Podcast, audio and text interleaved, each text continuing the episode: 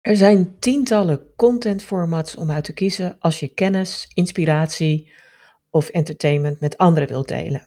En ze lenen zich eigenlijk allemaal ook voor het etaleren van je expertise. Maar als je veel verschillende formats inzet, maak je jezelf helemaal gek. En het is ook niet nodig, want met een beperkt aantal formats komt je verhaal ook goed tot zijn recht. En heb jij meer rust. Maar hoe kies je dan? In deze aflevering van de honderd procent Expert Podcast benoem ik vijf top content formats die echt heel effectief zijn. En waarmee je het beoogde resultaat heel goed kunt realiseren.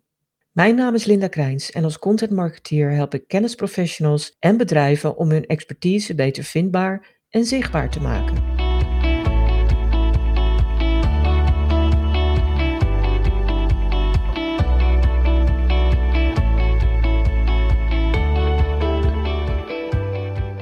Vijf echt hele goede contentformats dus voor je expertstatus of voor kennisleiderschap. En bij het selecteren van die vijf echt effectieve contentformats heb ik ook gekeken naar jouw doel, het tonen van je expertise. Maar ik keek ook naar de middelen die mensen en bedrijven veel inzetten en ik keek naar recent onderzoek over effectiviteit. Wat werkte nou de laatste maanden, het laatste half jaar, het laatste jaar echt heel goed? En dan kom ik tot de volgende vijf formats. Allereerst, zal je waarschijnlijk niet verbazen, lange verdiepende artikelen op je website. Maar als tweede, daartegenover, tegenhanger, korte video's. Nummer drie qua contentformat zijn wat mij betreft P D F's. En misschien denk je dan, huh, maar ik vertel er zo meteen wat meer over. Het vierde contentformat dat ik onder je aandacht wil brengen zijn gastblogs. En het vijfde zijn rich snippets in Google.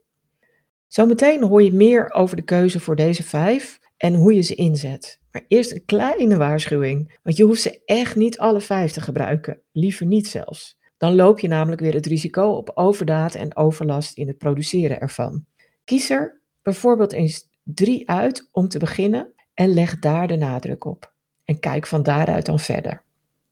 Maar goed, vijf contentformats dus. En als eerste zei ik het al, lange blogartikelen. En dan moet ik meteen erbij zeggen, lang is natuurlijk lang niet altijd beter dan kort. Maar wil je verdieping aanbrengen in de kennis die je deelt, dan kom je meestal wel uit op langere artikelen. En met lang bedoel ik dan meer dan duizend à twaalfhonderd woorden. Maar tweeduizend of zelfs drieduizend kan ook. Schrijf echt nooit om lengte te creëren. Dat moet nooit een doel op zich zijn. Maar kijk hoe jij jouw lezer het beste antwoord kunt geven op diens vraag, zodat die een goede indruk krijgt. Die is blij met het juiste antwoord, kan verder en heeft een positieve indruk van jouw expertise en de manier waarop je die brengt. Het beste antwoord geven, en als dat past in een langere vorm dan in een langere vorm, dat heeft bovendien S E O-voordelen. Vindbaarheidsvoordelen dus, omdat ook Google het beste antwoord wil oplepelen aan zoekers.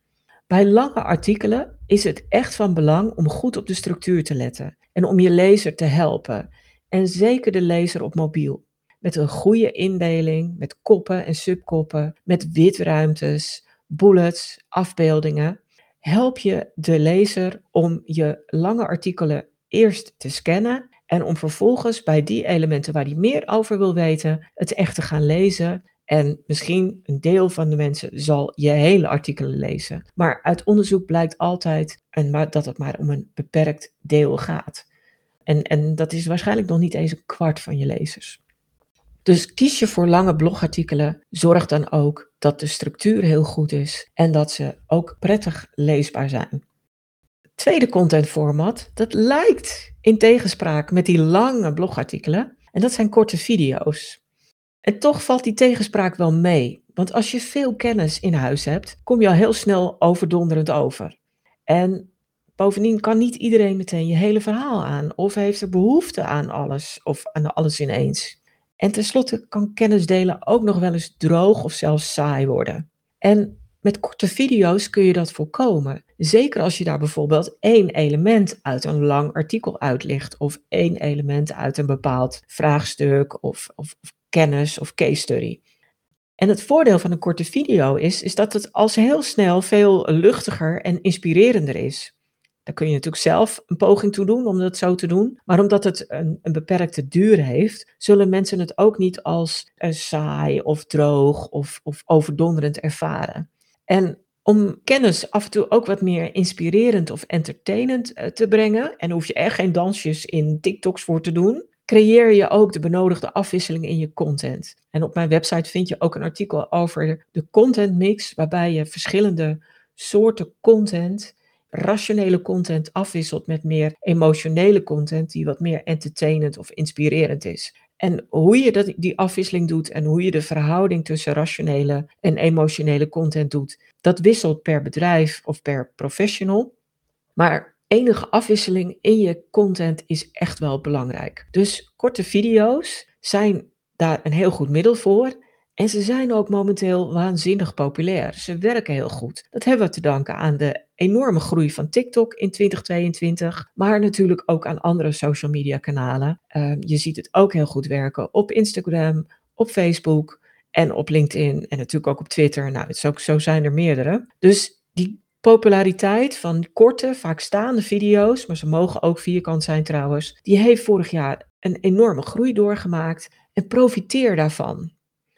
Dus je, je brengt er wat luchtiger content mee, korte dingen en mensen houden van content snacks. Je haakt in op een populaire trend en tenslotte hebben ze ook als voordeel dat ze vrij snel te maken zijn. Dus kijk eens naar de mogelijkheden of de kansen van korte video's voor jouw expertise.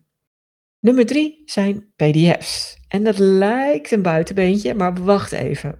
Want veel experts en kennisleiders gebruiken LinkedIn. En P D F's zijn echt een van de best presterende formats op LinkedIn. Ze zijn in de loop van twintig tweeëntwintig enorm in opkomst gekomen. En eind van het jaar was er ook een uitgebreid onderzoek onder echt duizenden LinkedIn-berichten. En daar bleek dat dit toch wel een van de best presterende formats was. Het voordeel van een P D F op LinkedIn is dat LinkedIn ze omzet in een document waar mensen doorheen kunnen bladeren en dat ze bovendien kunnen downloaden. En dat bladeren zorgt voor interactie en met meer interactie krijg je bericht ook meer zichtbaarheid. Dus vandaar dat die P D F's zo goed werken. Maak ze dan wel visueel aantrekkelijk en beperk de hoeveelheid informatie per pagina. En die P D F's, als je ze zou maken voor LinkedIn, dan hebben ze nog een ander voordeel. Want je kunt ze natuurlijk ook op je site inzetten en ze bijvoorbeeld als gratis download aanbieden bij een gerelateerd artikel. En als je een beetje handig bent, bijvoorbeeld met Canva, dan kun je een P D F ook omzetten naar een video. En eventueel een video waar mensen door die pagina's heen gaan plaatsen bij een artikel. Dus een P D F biedt gewoon heel veel voordelen en, en toepassingen, waardoor het een hele mooie manier is om uh, je kennis bij een groter publiek zichtbaar te maken. Het vierde contentformat waar ik in twintig drieëntwintig echt nog een keer een lans voor wil breken, zijn gastblogs. Gastbloggen is echt een van de beste manieren om je kennis zichtbaar te maken voor een groter publiek. Schrijf je al graag voor je eigen web- website of laat je blogs schrijven? Kijk dan eens of je een afgeleid artikel kunt maken of kunt laten maken dat je elders aanbiedt als gastblog. Kijk daarvoor vooral naar websites die door jouw doelgroep bezocht worden en die ook bereid zijn om energie te steken in de promotie van je gastblog. Want dan bereik je natuurlijk wel het meest. En gastblogs hebben als, als bijkomend voordeel dat ze vrijwel altijd één of twee links naar jouw website bieden. En dat is weer goed voor de vindbaarheid van je website. Dus het heeft ook een S E O-voordeel.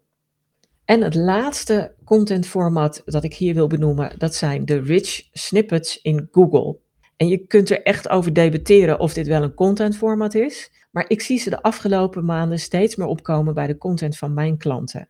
Want wat is dan een rich snippet? Het is een zoekresultaat in Google dat niet de doorsnee weergave is die je altijd in de Google zoekresultaten ziet. Dus met een titel, een korte beschrijving en een linkje. Maar in plaats daarvan zie je bijvoorbeeld een samenvatting of een definitie bovenaan staan. En het kan tekst zijn, het kan een lijstje met bullets zijn. Of je ziet halverwege de pagina met zoekresultaten gerelateerde vragen staan, waar Google antwoord op geeft met de inhoud van allerlei websites.